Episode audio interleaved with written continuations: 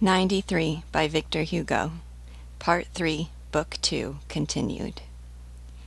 They had not seen each other for many years, but their hearts had never been separated. They recognized each other as though they had parted only the day before. A field hospital had been improvised in the Dol town hall. Cimourdain was placed on a bed in a little room next to the big room occupied by the other wounded men. The surgeon who had sewed up the gash put an end to the outpourings of emotion between the two men by saying that Cimourdain must be allowed to sleep. Gauvain, moreover, had to go off to attend to those countless details which are the duties and concerns of victory.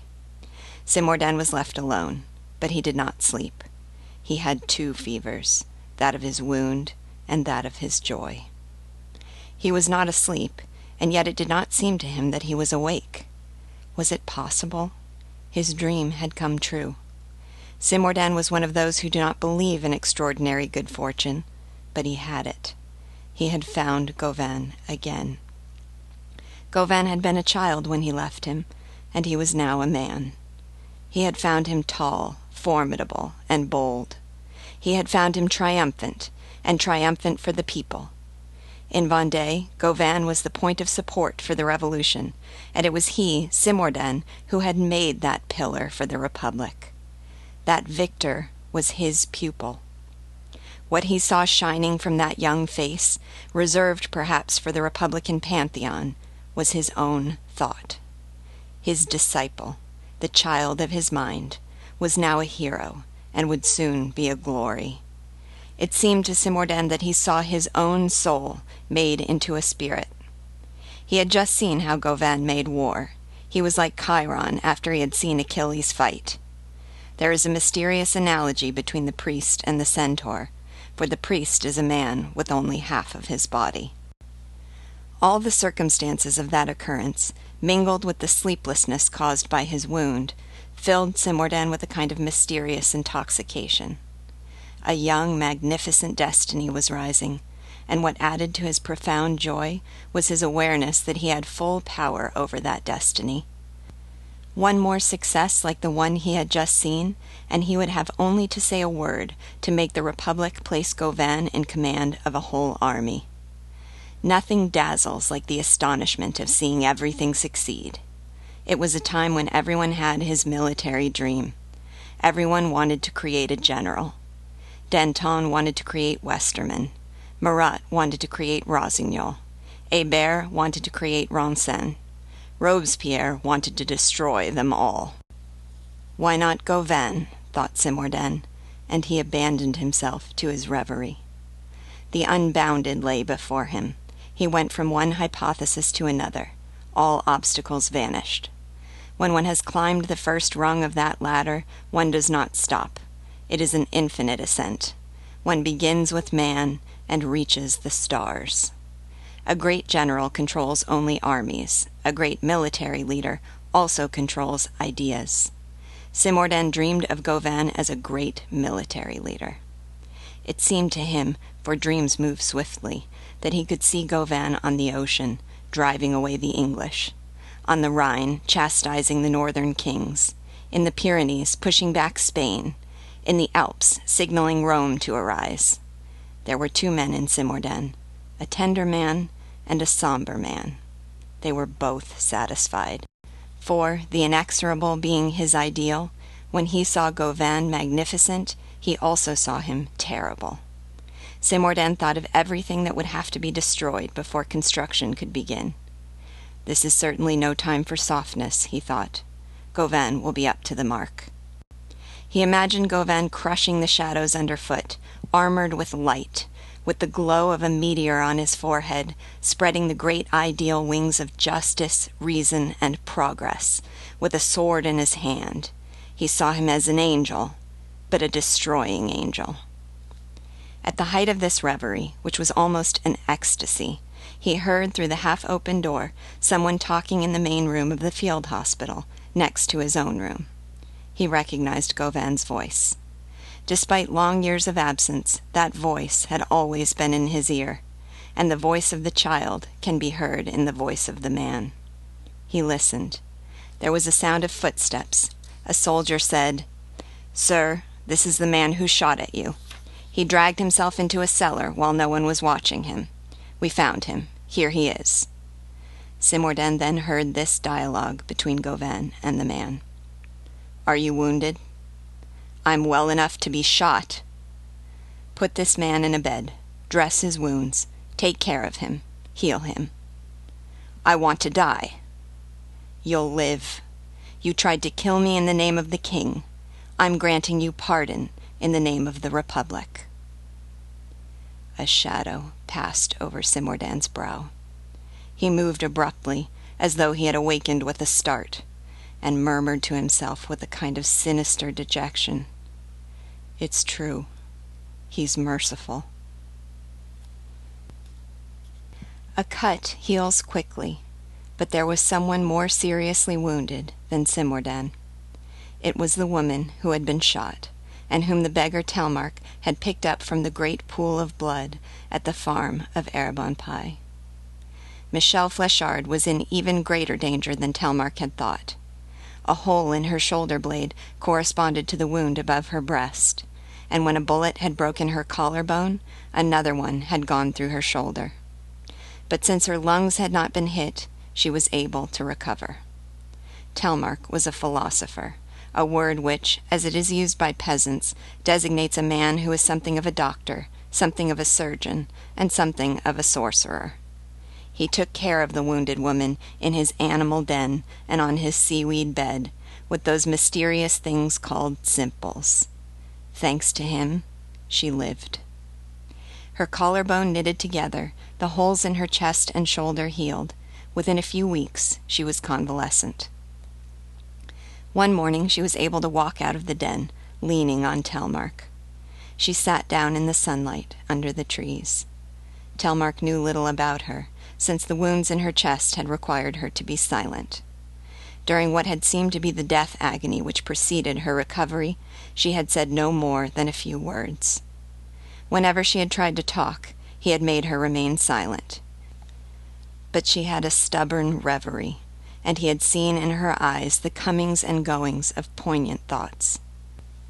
That morning she was strong. She could almost walk unaided. A cure is a paternity and Telmark watched her happily. That kindly old man began to smile. He spoke to her. Well, you're standing up today. You have no more wounds. Except in my heart, she said. Then, after a pause, So you have no idea where they are? Who? My children. The word so had expressed a whole world of things. It meant, Since you haven't told me anything about them, since you've been with me for so many days without even mentioning them, since you stop me whenever I try to break the silence, and since you seem to be afraid I'll talk about them, you must have nothing to tell me about them. Often, in her fever, her bewilderment, and her delirium, she had called her children, and she had seen clearly, for delirium makes its observations, that the old man did not answer her. It was true that Telmark did not know what to tell her. It is not easy to speak to a mother about her lost children. And then, what did he know? Nothing. He knew that a mother had been shot, that he had found her lying on the ground, that she had been almost a corpse when he had picked her up, that this corpse had three children, and that the Marquis de Lantenac had taken away the three children after having had their mother shot. All his information ended there. What had become of those children? Were they even alive? He knew, from having inquired, that there were two boys and a little girl who was barely weaned. Nothing more. He asked himself a host of questions about the unfortunate group, but he could not answer them. The local people he questioned had limited themselves to shaking their heads. Monsieur de Lantenac was a man of whom they were not eager to talk. They were not eager to talk of Lantenac or to Telmark. Peasants have their own kind of suspicion, they did not like Telmark. Telmark the beggar was a disquieting man. Why was he always looking up at the sky?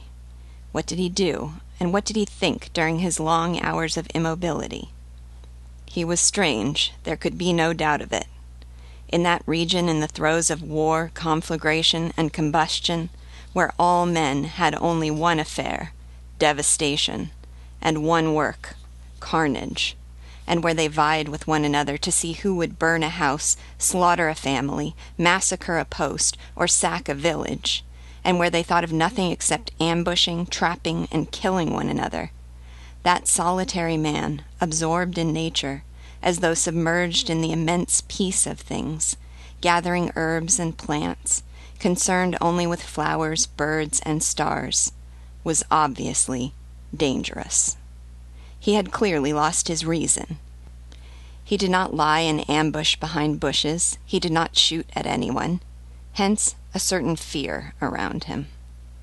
That man is mad, said those who walked past him. Telmark was more than isolated. He was shunned. People asked him few questions and gave him few answers. He had therefore not been able to obtain as much information as he wished. The war had spread elsewhere, the armies had gone to fight further on. The Marquis de Lantenac had vanished from the horizon, and, in Telmark's frame of mind, the war had to step on him before he could become aware of it. After the words, my children, Telmark had stopped smiling, and the mother had begun thinking. What was taking place in her soul? It was like the bottom of an abyss. Suddenly, she looked at Telmark and cried out again, almost in a tone of anger, My children! Telmark bowed his head, as though he were guilty. He thought of the Marquis de Lantenac, who was certainly not thinking of him, and who probably no longer even knew he existed. He realized this, and he said to himself, When a lord is in danger, he knows you. When he's out of danger, he no longer knows you. He then asked himself, But then why did I save that Lord? And he answered himself, Because he's a man. He was thoughtful for a time. Finally, he asked himself, Am I sure of that? And he repeated his bitter words, If I had only known. This whole adventure overwhelmed him, for he saw a kind of enigma in what he had done. He meditated painfully. So a good deed can also be evil, he thought. He who saves the wolf kills the lamb. He who mends the vulture's wing is responsible for his talons. He felt that he was in fact guilty. The mother's unconscious anger was right. And yet, having saved that mother consoled him for having saved the Marquis. But what about the children? The mother was also thinking. The reflections of those two people moved along side by side, and may have encountered one another, without any exchange of words, in the shadows of reverie. Meanwhile, her gaze, in the depths of which was darkness, again fixed itself on Telmark. But it can't happen like this, she said. Said Telmark, putting his finger to his lips. You were wrong to save me, she went on, and I hold it against you. I'd rather be dead, because I'm sure I'd see them. I'd know where they are. They wouldn't see me, but I'd be with them. A dead woman must be able to protect the living. He took her arm and felt her pulse. Be calm, or you'll bring back your fever. She asked him almost harshly, When can I leave? Leave? Yes, when will I be able to walk? Never, if you're not reasonable. Tomorrow, if you are. What do you mean by being reasonable? Having confidence in God. God? Where has He put my children? She was as though distraught. Her voice became very gentle. You see, I can't stay like this, she said. You've never had any children, and I have. That makes a difference. You can't judge something when you don't know what it is. You've never had any children, have you? No, replied Telmark. That's all I've ever had. Without my children, what am I? I wish someone would explain to me why I don't have my children. I feel that something is happening, since I don't understand. They killed my husband, and they shot me, but I still don't understand. There, there, Your fever is coming back, said Telmark. Don't talk any more. She looked at him and fell silent. From that day onward, she no longer spoke. Telmark was obeyed more than he wanted to be. She spent long hours at the foot of the old tree in a state of stupefaction. She thought and said nothing. Silence offers a kind of shelter to simple souls that have undergone the sinister deepening of sorrow. She seemed to give up all effort to understand. There is a stage at which despair becomes unintelligible to the person who feels it. Telmark examined her, deeply moved. In the presence of her suffering, that old man had womanly thoughts. Oh, yes, he said to himself, her lips don't speak, but her eyes do, and I can clearly see what her one idea is. She was once a mother, and now she's not. She once nursed her children, and now she can't. She can't resign herself. She thinks about the little baby she was suckling not long ago. She thinks and thinks and thinks. It must indeed be delightful to feel a pink little mouth drawing your soul from your body and making a life for itself with your life. He too was silent, for he realized the impotence of words before such dejection. The silence of a fixed idea is terrible. And how can one make a mother listen to reason when she has such a fixed idea? Motherhood cannot turn back. One does not argue with it. What makes a mother sublime is the fact that she is a kind of animal. The maternal instinct is divinely animal. A mother is no longer a woman, she is a female. Her children are her young. Hence, there is in a mother something inferior and superior to reasoning. A mother is guided by an unerring instinct. The immense, shadowy will of creation is in her and leads her. She has a blindness filled with clear sightedness. Telmark now wanted to make that wretched woman speak. He did not succeed in doing so. Once he said to her, Unfortunately, I'm old and can no longer do much walking. I come to the end of my strength sooner than to the end of my path. After a quarter of an hour, my legs refuse to go on, and I have to stop. Otherwise, I could go with you. Actually, however, it may be good that I can't. I'd be more dangerous to you than useful. I'm tolerated here, but the Blues suspect me as a peasant, and the peasants suspect me of being a sorcerer. He waited for her to answer. She did not even raise her eyes. A fixed idea ends in either madness or heroism. But of what heroism is a poor peasant woman capable? None. She can be a mother, and that is all. Michelle Fléchard sank further into her reverie each day. Telmark observed her.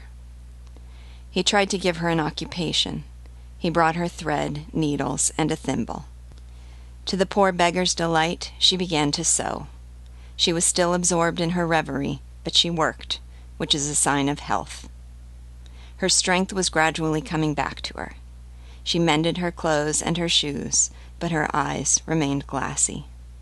She softly sang obscure songs as she sewed. She murmured names, probably her children's names too indistinctly for Telmark to be able to make them out. Occasionally she would stop and listen to the birds, as though they had news to give her. She looked at the weather. Her lips moved. She talked to herself in a low voice. She made a bag and filled it with chestnuts. One evening, Telmark saw her begin walking away from his den, gazing at random into the depths of the forest. Where are you going? he asked. I'm going to look for them, she answered. He did not try to hold her back. After several weeks filled with all the vicissitudes of civil war, everyone in the Fougères region was talking about two men, each of whom was the opposite of the other, but who were carrying out the same work that is, fighting side by side in the great revolutionary combat. The savage Vendéan duel continued but the Vendéans were losing ground. In Ille-et-Vilaine, especially, the insurrection was, if not quelled, at least greatly weakened and circumscribed, thanks to the young commander who, at Dol, had countered the daring of six thousand royalists with the daring of fifteen hundred patriots. Several fortunate undertakings had followed that one, and from these multiple successes a new situation had been born. Things had taken on a new aspect, but a singular complication had arisen. In that whole part of Vendée, the Republic had the upper hand. This was beyond doubt. But which Republic? In the triumph that was taking shape, two forms of the Republic were facing each other the Republic of Terror and the Republic of Clemency. The first wanted to vanquish by harshness, the second by gentleness. Which would prevail? These two forms, the conciliatory and the implacable, were represented by two men, each with his own influence and authority one a military commander, the other a civilian delegate. Which of them would prevail? One of them, the delegate, had formidable support. He had arrived bringing the threatening order of the Commune of Paris to Santerre's battalions. No mercy, no quarter.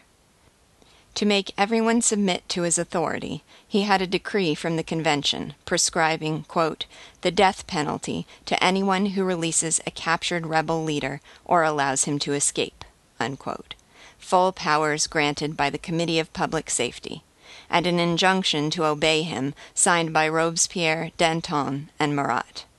The other, the soldier, had on his side only the strength of pity. He had on his side only his arm, which struck down the enemies of the Republic, and his heart, which pardoned them. As a victor, he felt he had a right to spare the vanquished. Hence the hidden but deep conflict between those two men. Each was in a different cloud. They were both fighting the rebellion, and each had his own thunderbolt. One had victory, the other had terror. People talked about them all over Le Bocage, and what added to the anxiety of the gazes fixed on them from all sides was the fact that those two men, so absolutely opposite, were at the same time closely united. Those two antagonists were two friends. Never had a loftier or deeper attraction brought two hearts together. The fierce one had saved the gentle one's life and he bore on his face the scar he had received in doing so. One of those men was the incarnation of death, the other of life. One was the principle of terror, the other that of peace, and they loved each other. It was a strange problem. Imagine Orestes merciful and Pylades pitiless.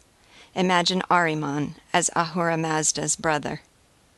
Let us add that the one who was called ferocious was also the most fraternal of men. He took care of the ill and wounded, spent his days and night in the dressing stations and hospitals, was deeply moved by the sight of barefoot children, and had nothing of his own because he gave everything he had to the poor. Whenever there was a battle, he was in it. He marched at the head of the columns, into the thick of the fighting. He was armed, for he had a saber and two pistols in his sash, and also unarmed, for no one had ever seen him draw his saber or touch his pistols. He faced the enemy's fire, but did not return it. He was said to have been a priest. One of these men was Gauvain, the other was Cimourdain.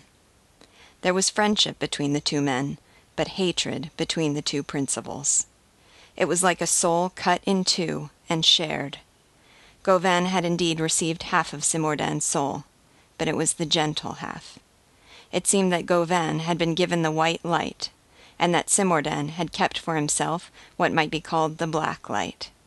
Hence an intimate dissension.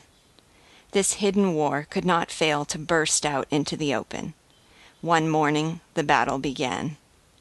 Cimourdain said to Gauvain, How do things stand? Gauvain replied, you know it as well as I do. I've dispersed Lantenac's bands. He now has only a few men with him. He's backed up against the Fougères forest. Within a week, he'll be surrounded. And in two weeks, he'll be captured. And then? Haven't you read my poster? Yes. Well? He'll be shot. Another act of mercy. He must be guillotined. I'm in favor of a military death, said Gauvain. And I'm in favor of a revolutionary death, replied Cimourdain. He looked Gauvain in the face and said to him, Why did you release those nuns at the convent of Saint Marc le Blanc? I don't make war on women, answered Gauvain. Those women hate the people, and when it comes to hatred, one woman is worth ten men. Why did you refuse to send to the Revolutionary Tribunal that whole herd of old fanatical priests who were captured at Louvigné? I don't make war on old men. An old priest is worse than a young one. Rebellion is more dangerous when it's preached by a man with white hair. People have faith in wrinkles. No false pity, Gauvain. Regicides are liberators. Keep your eyes on the tower of the temple. The tower of the temple. I'd bring the Dauphin out of it. I don't make war on children. Cimourdain's eyes became stern. Gauvain, you must learn that it's necessary to make war on a woman if her name is Marie Antoinette, on an old man if his name is Pope Pius VI, and on a child if his name is Louis Capet. I'm not a politician. Try not to be a dangerous man. During the attack on the Cossé post, when the rebel Jean Treton cornered and lost, threw himself against the whole column with his saber in his hand, why did you shout, Open ranks! Let him pass. Because it's not right to kill a man at odds of fifteen hundred to one. At La Cailleterie d'Astier, when you saw that your soldiers were going to kill the Vendéan Joseph Béziers, who was wounded and dragging himself along the ground, why did you say, Go forward, I'll deal with him, and fire your pistol in the air? Because one doesn't kill a man on the ground. And you were wrong. Each of those men is now the leader of a group. Joseph Béziers is Moustache, and Jean Treton is Jean d'Argent. In saving those two men, you gave two enemies to the Republic. Of course, I'd rather make friends than enemies for the Republic. After the victory of Landéan, why didn't you have the three hundred peasant prisoners shot?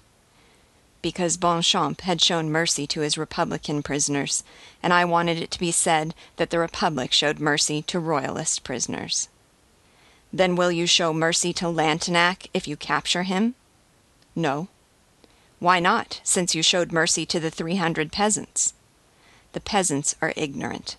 Lantenac knows what he's doing. But Lantenac is your relative. France is the great relative. Lantenac is an old man. Lantenac is a foreigner. He has no age. He summons the English. He represents invasion. He's an enemy of France. The duel between him and me can end only with his death or mine. Gauvain, remember those words. I will. There was a silence. They looked at each other. Then Gauvain said, This year of ninety three will be a bloody date. Be careful, cried Cimourdain. Terrible duties exist. Don't accuse what isn't accusable. Since when is illness the fault of the doctor? Yes, mercilessness is the characteristic of this enormous year. Why? Because it's the great revolutionary year. This year embodies the revolution. The revolution has an enemy, the old world, and it's merciless to it, just as the surgeon has an enemy, gangrene, and is merciless to it. The revolution eradicates royalty in the king, aristocracy in the nobleman, despotism in the soldier, superstition in the priest, barbarism in the judge. In short, everything that's tyranny in everything that's the tyrant. The operation is frightful, but the revolution performs it with a sure hand. As for the amount of healthy flesh it sacrifices, Ask Boerhaave what he thinks of it. What tumor doesn't cause a loss of blood when it's cut out? What forest fire doesn't require the burning of a fire break before it can be extinguished? Those formidable necessities are the condition of success. A surgeon is like a butcher. A healer may give the impression of being an executioner. The revolution is devoted to its fateful work. It mutilates, but it saves. What? You ask it to take pity on the virus? You want it to be merciful to what's venomous to it? It doesn't listen. It holds the past and will finish it off. It has made a deep incision in civilization, and the health of the human race will come from it. Your suffering? No doubt. How long will it last? Until the operation is over. Then you'll live. The revolution is performing an amputation on the world. Hence the hemorrhage. 93. The surgeon is calm, said Gauvain, and the men I see are violent. The revolution wants fierce workers to help it, replied Cimourdain. It rejects any hand that trembles. It has faith only in inexorable men. Danton is terrible. Robespierre is inflexible.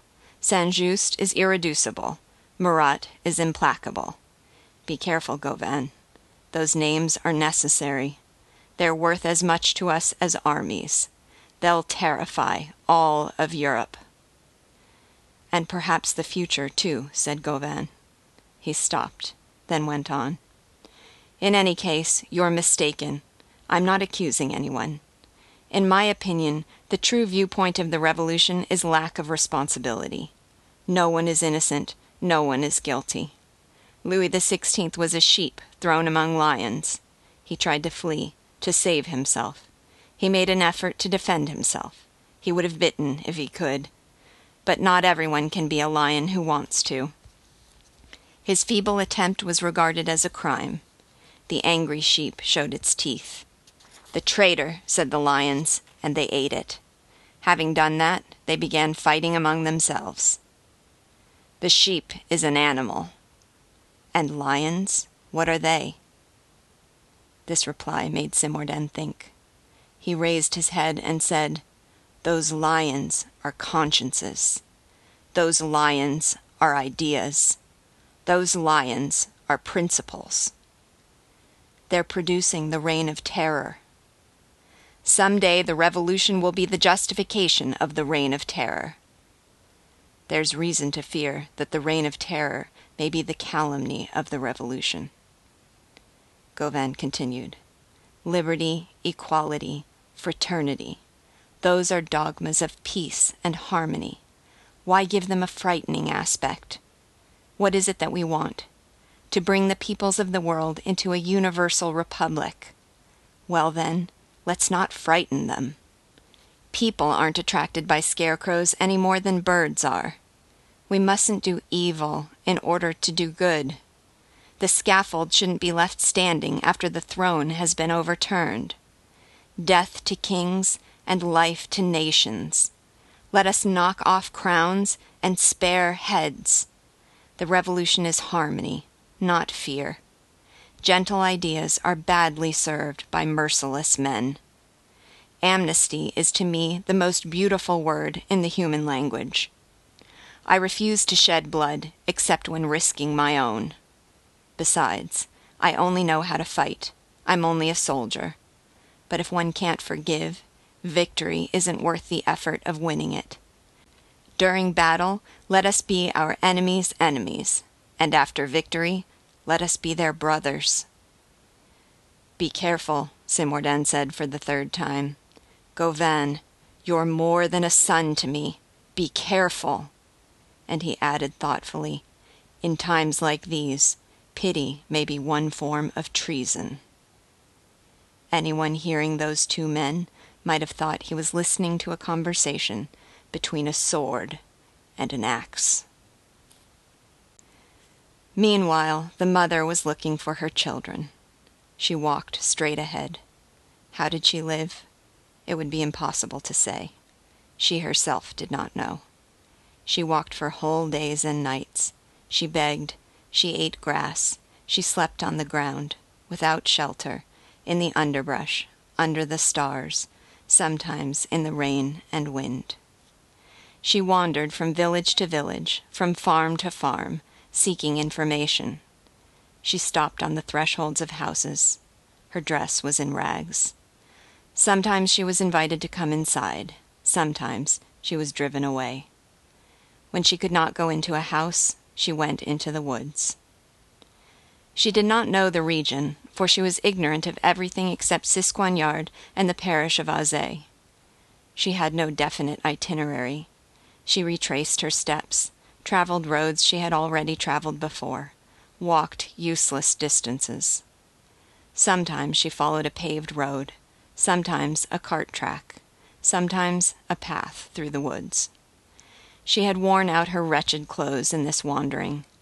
She had walked first with shoes, then with bare feet, then with bleeding feet. She went through the war, through the gunfire, without hearing, seeing, or avoiding anything, looking for her children. Everything was in revolt. There were no more gendarmes, no more mayors, no more authority. She had contact only with passers by. She spoke to them. She would ask them, Have you seen three children anywhere? They would look up at her. Two boys and a girl, she would continue. Their names are Rene Jean, Gros and Georgette. You haven't seen them? The oldest is four and a half. The youngest, the little girl, is twenty months old. Do you know where they are? They were taken away from me. The passers by would look at her, and that was all. Seeing that they did not understand her, she would say, They're my children. That's why I'm asking. The people would continue on their way. She would then stop without saying anything more and dig her fingernails into her bosom. One day, however, a peasant listened to her. The good natured man began to reflect. Wait a minute, he said. Three children? Yes. Two boys and one girl. That's what you're looking for? Yes. I've heard talk about a lord who's taken three children and has them with him. Where is he? she cried. Where are they? Go to the Tourgue," replied the peasant. Is that where I'll find my children? Maybe so. Where did you say? The Tourgue." What is the Tourgue?"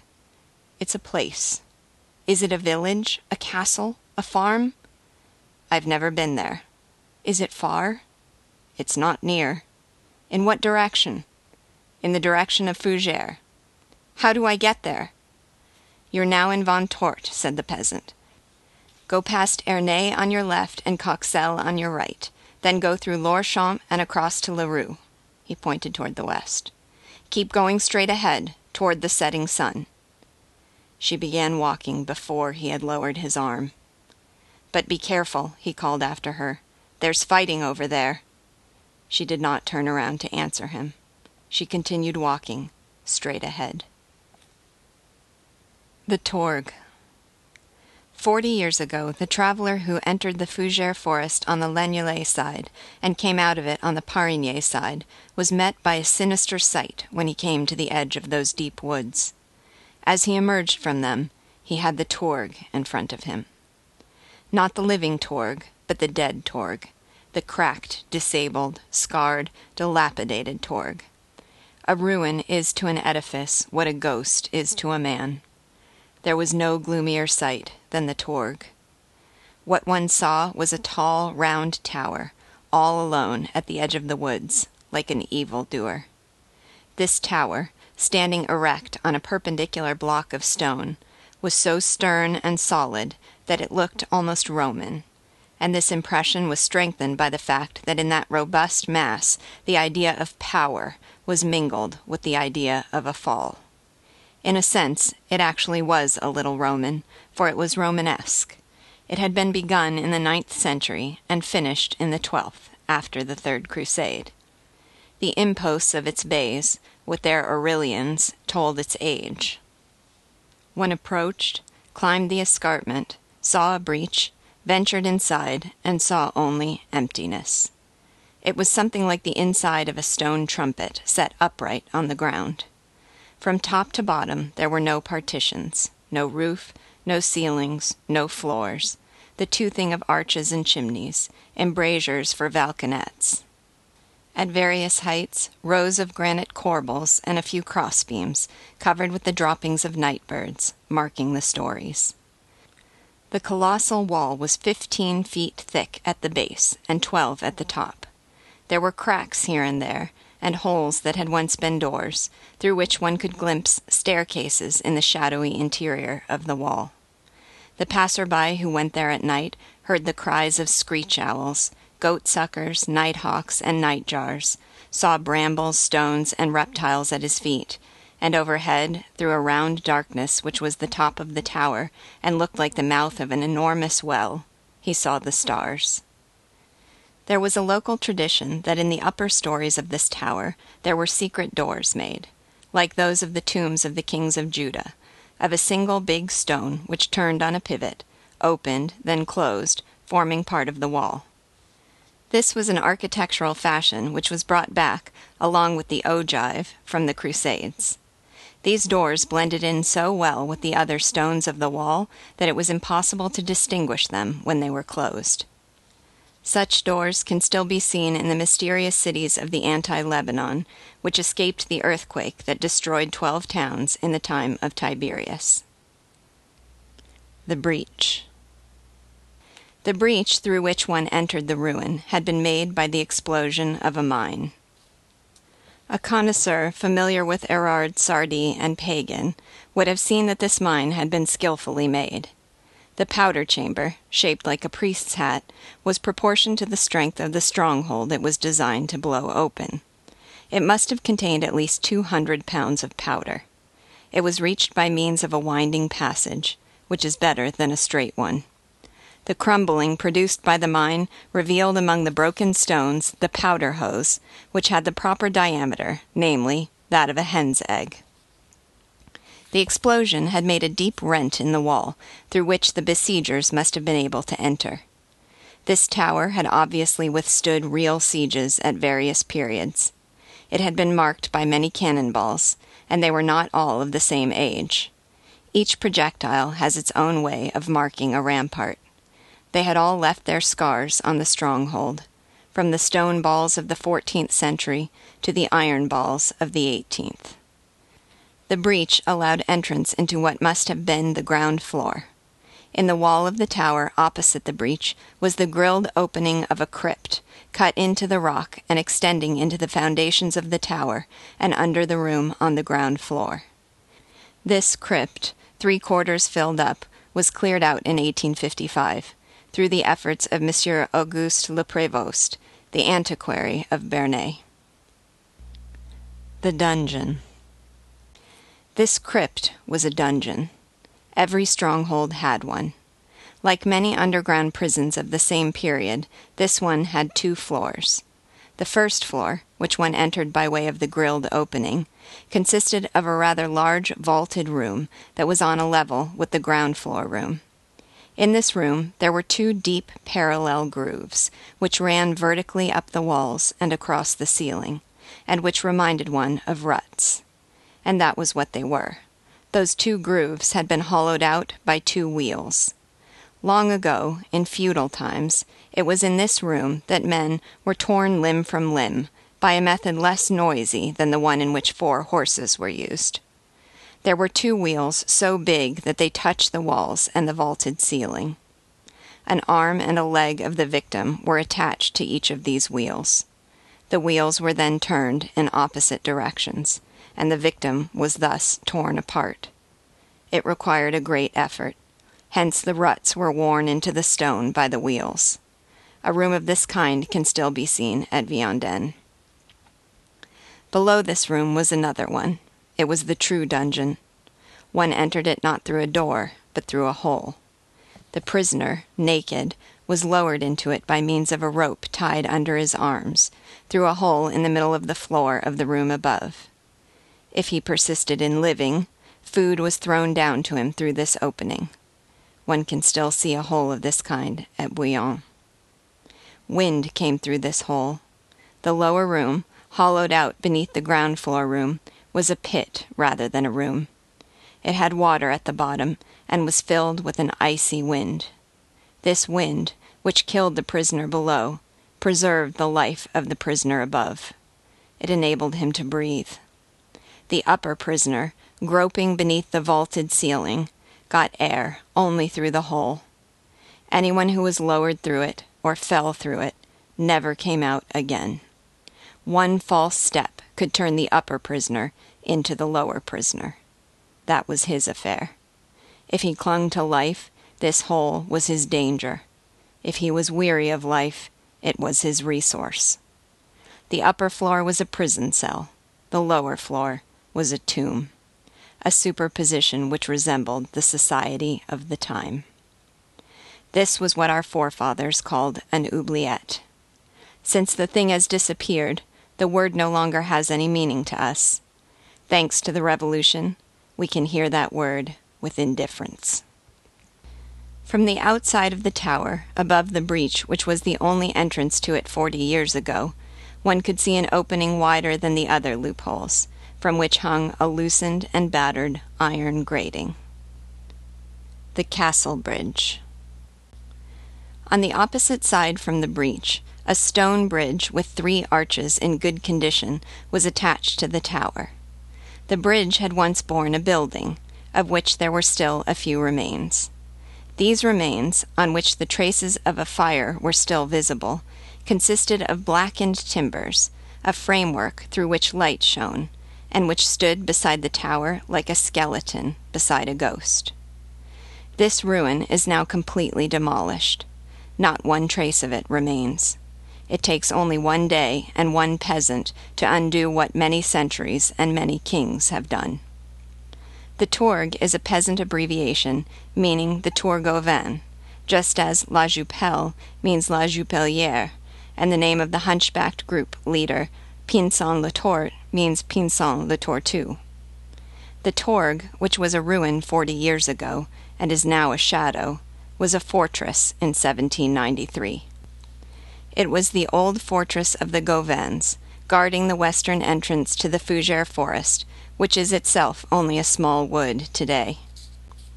This citadel had been built on one of those huge blocks of schist which was abound between Mayenne and Dinant, and which are scattered everywhere among the thickets and the heaths, as though Titans had thrown stones at one another.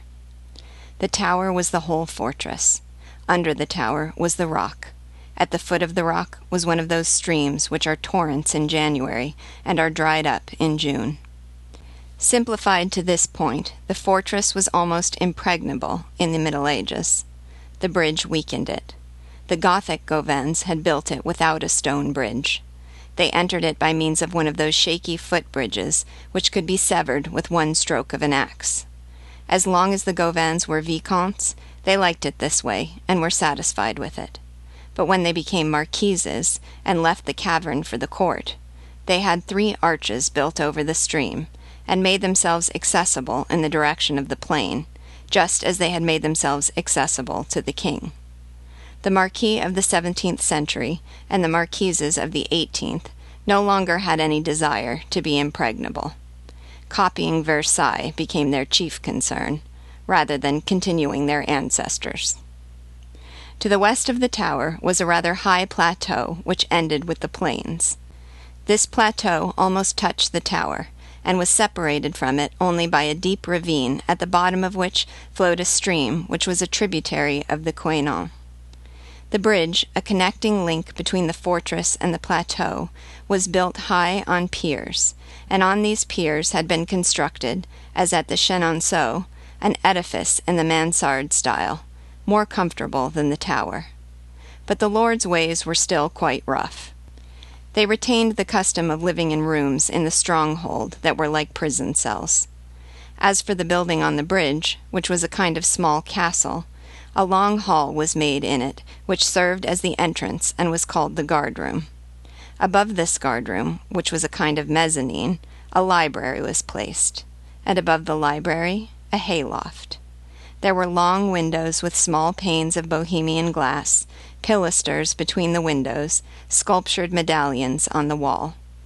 Three stories. Below, halberds and muskets. In the middle, books. Above, bags of oats. All this was a little savage and very noble. The tower beside it was forbidding. It overlooked that attractive little building with its full, gloomy height. From its platform, one could hurl thunderbolts down at the bridge. The two edifices, one stern, the other elegant, clashed rather than faced each other. The two styles were not in harmony. Although two semicircles may seem to be identical, nothing is less like a Romanesque arch than a classic archivolt. That tower, worthy of the forest, was a strange neighbor for that bridge worthy of Versailles. Imagine Alain Barbe Tort giving his arm to Louis XIV. The total effect was one of terror. From those two mingled majesties rose something ferocious. From a military viewpoint, the bridge, let us stress this, made the tower almost indefensible. It embellished it and disarmed it. In gaining an ornament, the tower lost strength. The bridge placed it on a level with the plateau. Still impregnable from the direction of the forest, it was now vulnerable from the direction of the plain. It had formerly commanded the plateau. The plateau now commanded it. An enemy installed there would quickly gain control of the bridge. The library and the attic were for the besiegers and against the fortress. A library and a hayloft are alike in that books and hay are both combustible. For a besieger who uses fire, it makes no difference whether he burns Homer or a bundle of straw, as long as it burns. The French proved this to the Germans by burning the Heidelberg Library, and the Germans proved it to the French by burning the Strasbourg Library. This bridge, added to the Tourgue, was therefore strategically a mistake. But in the seventeenth century, under Colbert and Louvois, the Gauvain princes, like the Rohan and La Tremoille princes, believed that they were no longer besiegeable. And yet the builders of the bridge had taken certain precautions. First of all, they had foreseen the possibility of fire. Below the three windows on the downstream side, they had hung crosswise, on hooks that could still be seen half a century ago, a strong ladder, whose length was the height of the first two stories of the bridge, a height which was greater than that of three ordinary stories. Second, they had foreseen the possibility of assault. They had isolated the bridge from the tower by means of a low, heavy iron door. This door was arched. It was locked with a big key, which was in a hiding place known only to the master of the fortress. Once it was locked, this door could defy battering rams and could almost brave cannons. One had to cross the bridge to reach the door, and go through the door to enter the tower. There was no other entrance. The Iron Door. The second floor of the building on the bridge, raised because of the piers, communicated with the third floor of the tower. It was at this height that the iron door had been placed, to give greater security. The iron door opened into the library on the bridge side, and, on the tower side, into a big room with a vaulted ceiling and a pillar in the middle. This room, as has been said, was on the third floor of the stronghold. It was round, like the tower, it was lighted by long loopholes overlooking the countryside.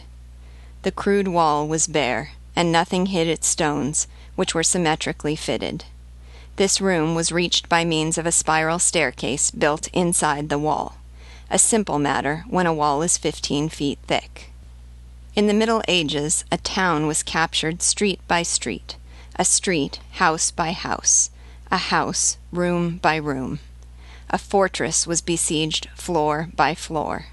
In this respect, the Tourgue was very skilfully designed and very tenacious and difficult. A spiral staircase, difficult of access, led from one floor to another. The doors were askew and were not as tall as a man, so that one had to lower one's head to go through them. A bowed head is easy to strike, and the defenders were waiting for the attackers behind each door. Below the round room with the pillar there were two similar rooms, which were the second and first floors, and above it there were three others. Above these six superposed rooms the tower was closed by a stone lid, which was the platform. It was reached through a narrow turret. The fifteen foot thickness of wall, which had to be pierced when the iron door was installed, and in the middle of which it was set, enclosed it in a long arch so that when it was closed it was under a porch six or seven feet wide in either direction, and when it was open, these two porches merged and formed the entrance arch. Under the porch on the bridge side, in the thickness of the wall, was the low gate of a spiral staircase, which led to the corridor of the first floor under the library. This was one more difficulty for the besiegers. On the side toward the plateau, the building on the bridge presented only a vertical wall, and the bridge was cut there. A drawbridge, fitted against a low door, connected it with the plateau, and this drawbridge, which, because of the height of the plateau, was never lowered except at an angle, let into the long hall called the guard room. Once in control of this hall, the besiegers, in order to reach the iron door, had to take by main force the spiral staircase which led up to the second floor. The library. As for the library, it was an oblong room of the same width and height as the bridge, with only one door the iron door. The entrance arch of the tower was masked on the inside by a false hanging door, which had only to be pushed open and was padded with green cloth. The wall of the library was covered from floor to ceiling with glazed bookcases, made in the beautiful style of seventeenth century woodwork. The library was lighted by six big windows, three on each side, one above each arch. In the spaces between these windows there were six marble busts on carved oak pedestals. Hermolaus of Byzantium, Athenaeus the Naucratic grammarian, Suidas, Casaubon, Clovis, king of France, and his chancellor Anachalus, who was actually no more of a chancellor than Clovis was a king. The books in the library were undistinguished, except for one which has remained famous. It was an old quarto volume, bearing the words St. Bartholomew in big letters as its title, with the following subtitle Gospel according to St. Bartholomew, preceded by a dissertation by Pantaenus, Christian philosopher, on the question of whether this gospel must be considered apocryphal, and whether St. Bartholomew was the same as Nathaniel. This book, considered to be a unique copy, was on a stand in the middle of the library. During the last century, people came to see it out of curiosity. The Hayloft. As for the hayloft, which, like the library, had the oblong shape of the bridge, it was simply the space beneath the timbers of the roof. It was a big room full of straw and hay, and lighted by six dormer windows. There were no ornaments, except for a figure of St. Barnabas carved into the door, with these words below Barnabas sanctus falcem jubet ire per erbum. A tall, wide tower with six stories, pierced here and there with a few loopholes, with entrance and exit possible only through an iron door facing a castle bridge closed by a drawbridge. Behind the tower, the forest. In front of it, a plateau covered with heather, higher than the bridge, lower than the tower. Under the bridge, between the tower and the plateau, a deep, narrow ravine full of bushes, a torrent in the winter, a brook in spring, a stony ditch in summer. Such was the Tour Gauvain, known as the Tourgue.